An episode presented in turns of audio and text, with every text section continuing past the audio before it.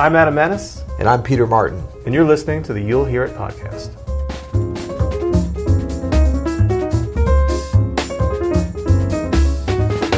Today we're going to tell you how to still play your best even when you have jet lag. Man, if you have this figured out, this would be good for me. I'm not. I'm just going to sit. All right, Peter fell asleep. No, I mean you're legit. You're probably still legit jet lagged right now, right? Yeah, I, I returned from, from overseas yesterday, so this is a very topical com, uh, uh, uh, content that I can barely even get through right now. Excellent.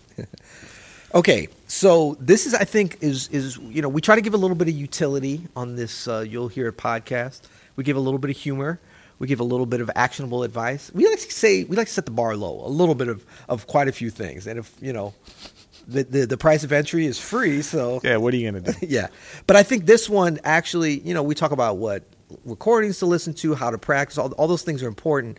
But, you know, the reality, if you do any kind of international touring or travel, is it's going to come to a time when you have to play when you have jet lag or to do something or to get something accomplished.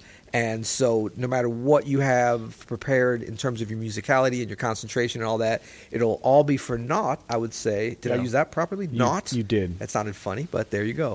It sounded very British. I was just in London, I might add. So. Yeah, yeah, yeah. but it would all be for naught if you can't get over or at least deal with the jet lag. It's definitely a skill that needs to be developed. I'll never forget the first time I played in Japan.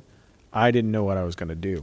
I mean, I'd never gone that, that far west before, and then had to play that night. Which is weird because they call it the Far East. I've never understood that, but I don't know either. But I mean, I was a wreck. Yeah. I was a wreck. yeah. Yeah. So, in other words, you had not learned about drugs yet at that point. I had not learned about drugs yet. Okay. Trying to go all natural didn't work. yeah, yeah. Okay, so we're just gonna kind of you know free ball on on some um, some just different ideas that we have and and see what see what comes up. But you know the one that I've I, I've developed that actually works the best is is going to seem really obvious. That's get some sleep. Oh, come on. No, okay, but this is the thing. This is the normal schedule, and I've done this a number of different ways. But you know, if you have a gig that evening and you're traveling to say uh, anywhere in Europe Yeah. or or UK, so if you're leaving the United States, you're pretty much going to be flying most likely overnight because almost true. all the flights go. So you're going to get in somewhere from very early morning to kind of mid morning to maybe around noon. So if the gig is that evening, like normally what I'll do is fly in the day before, and, and most promoters and tour per, you know managers will set it up that way because it's just oppressive to get in, and then if you're delayed, you're going to be going straight to the gig. Right. So if you get in the day before, a lot of people are like, oh, you got to try to stay up until that night so you can reset your clock. But I've found that just like when you're tired, grab the sleep because that's a luxury to have the day off. I've also probably going on half the time just due to scheduling arrived the morning and had to do a gig the same night so you don't necessarily have that much flexibility but even in that case get some sleep whenever you can and get it on a bed Yeah, no, that's a, that's a great point. Actually, you don't want to try to stay up too late and then not be able to sleep. Right. Then you're totally screwed. This is what I'm saying with Japan. What happened to me in Japan? Yeah. Is like I was like, no, I'll try to reset my clock. No. Nope. Didn't Yeah, happen. exactly. And I mean, the whole thing is like we're talking about how you can play your best with jet lag. If if the gig, you know, if you got a two hour gig or one hour gig or two and a half hour gig, you just need to be at your mental best that you can be during that time. You'll eventually reset your clock. I mean, you know, you start to see when the sun is coming and going. Hmm. And look, you may end up you, if you get in and then you sleep all day and then you wake up and you feel sort of refreshed and you do the gig, you might be up all night. Yeah, and then you're going to be screwed the next morning, but you probably don't have to do a gig until the next night again. So you just have to grab the sleep. Don't I mean the whole thing of resetting your clock, that's if you're arriving back home and you need to like readjust to your family or some kind of 9 to 5 job. That's a different thing, but we have to be on the schedule of being as alert as we can for the gig. That's what we're there for. Yeah. Something that, that helped me eventually, and uh, it doesn't really matter how you go about this. I use meditation, but to find a way to relax if you can't sleep, if you haven't got enough sleep before the gig, a couple hours before the gig, you know, for me, discovering just simple ways to meditate, to be quiet, to relax my mind, to try to like stop my thoughts, really helped me on the gig later. Um, whether that's just like, even if you can't sleep, just laying down and, and closing your eyes or you know, going for a run can help too. But but something to kind of get your mind off the fact that you're tired. right, right. You know. and you know, e- yeah, and I think that even if you sleep quite a bit on the plane, and I mean, I'm lucky that I'm able to to sleep a lot on planes.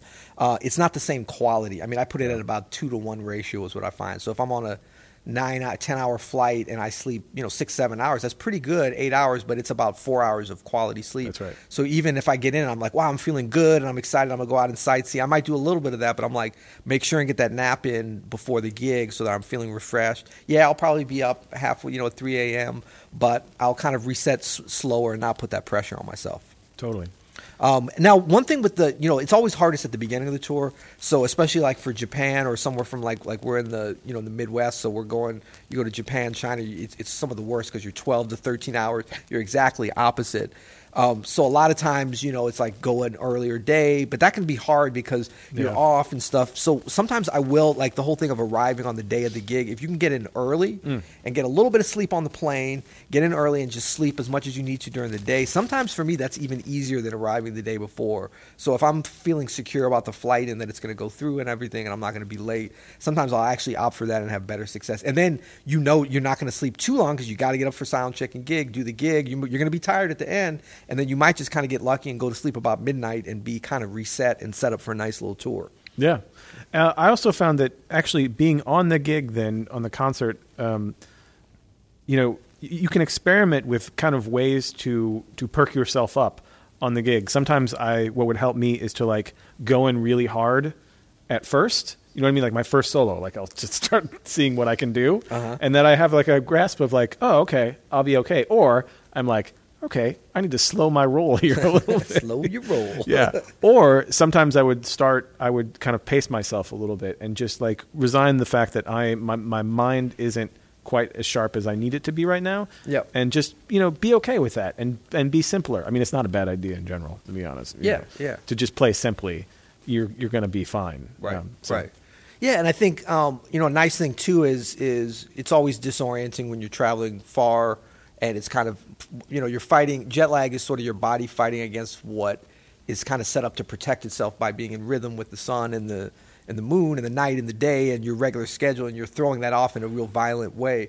So you know, kind of save up your mental energy, and I think you know I like your idea about meditation. I'm going to definitely try and apply that you know in my future travels too because you know that's all about kind of recharging our mental energy and focusing it on the performance you know and I, I just find like you know what's become easier it's not necessarily that the jet lag's gotten easier but you know training my brain as to when i in preparation for when it needs to be at its most focus for me to be able to li- deliver on what i'm there to do has become a little bit easier. And so you know i'm i'm pulling back on that mental that mental energy like for instance that i would spend on like a, a deep conversation with someone even during that day. I'm like i don't i don't have the mental capacity for i mean i do have it but i want to save that for later when i really need to concentrate on the gig and if you start to train your mind in that way it's amazing what it, it will reward you with um, so let's see. Do we have anything else on this? Oh, I mean, we could get into the drugs thing. I've actually tried some of the, those. I mean, like the minor stuff, melatonin,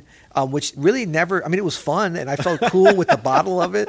And like, there's all sorts of labels on it that are like, this is not approved for anything but having fun with, and it's it's herbal, I guess, and stuff. And I, but I do know people that they're like, oh, it's great. It helps you reset your clock. Yeah, they swear by Um, I mean, I've taken Ambien, like, but more when I get home because I, I, I get a little zombie-ish. It definitely works. I mean, it makes you sleep. Yep. But again, like that's more if you are just like hell bent on like I want to reset right away. I have done that when I've come home from like Asia and, and just felt like I'm because I got to you know work on a regular schedule. Right. And it does help with that, but there's there's some side effects. I mean, nothing that was horrible for me. But, Yeah, I don't like to mess with it right before I'm going to play, like the day before. I'm Oh yeah, play. definitely not before you play. I think it's more of a just you, you got to sleep and you don't want to wake up at two a.m. That's So, good. That's good. You know, we're not doctors, so do it. What's the disclaimer we need to put on this? You know, We this is not. we don't even play one on. we don't even play them on the radio. Yeah. You know, my name is not Peter Martin, and this is not. Adam Maness. But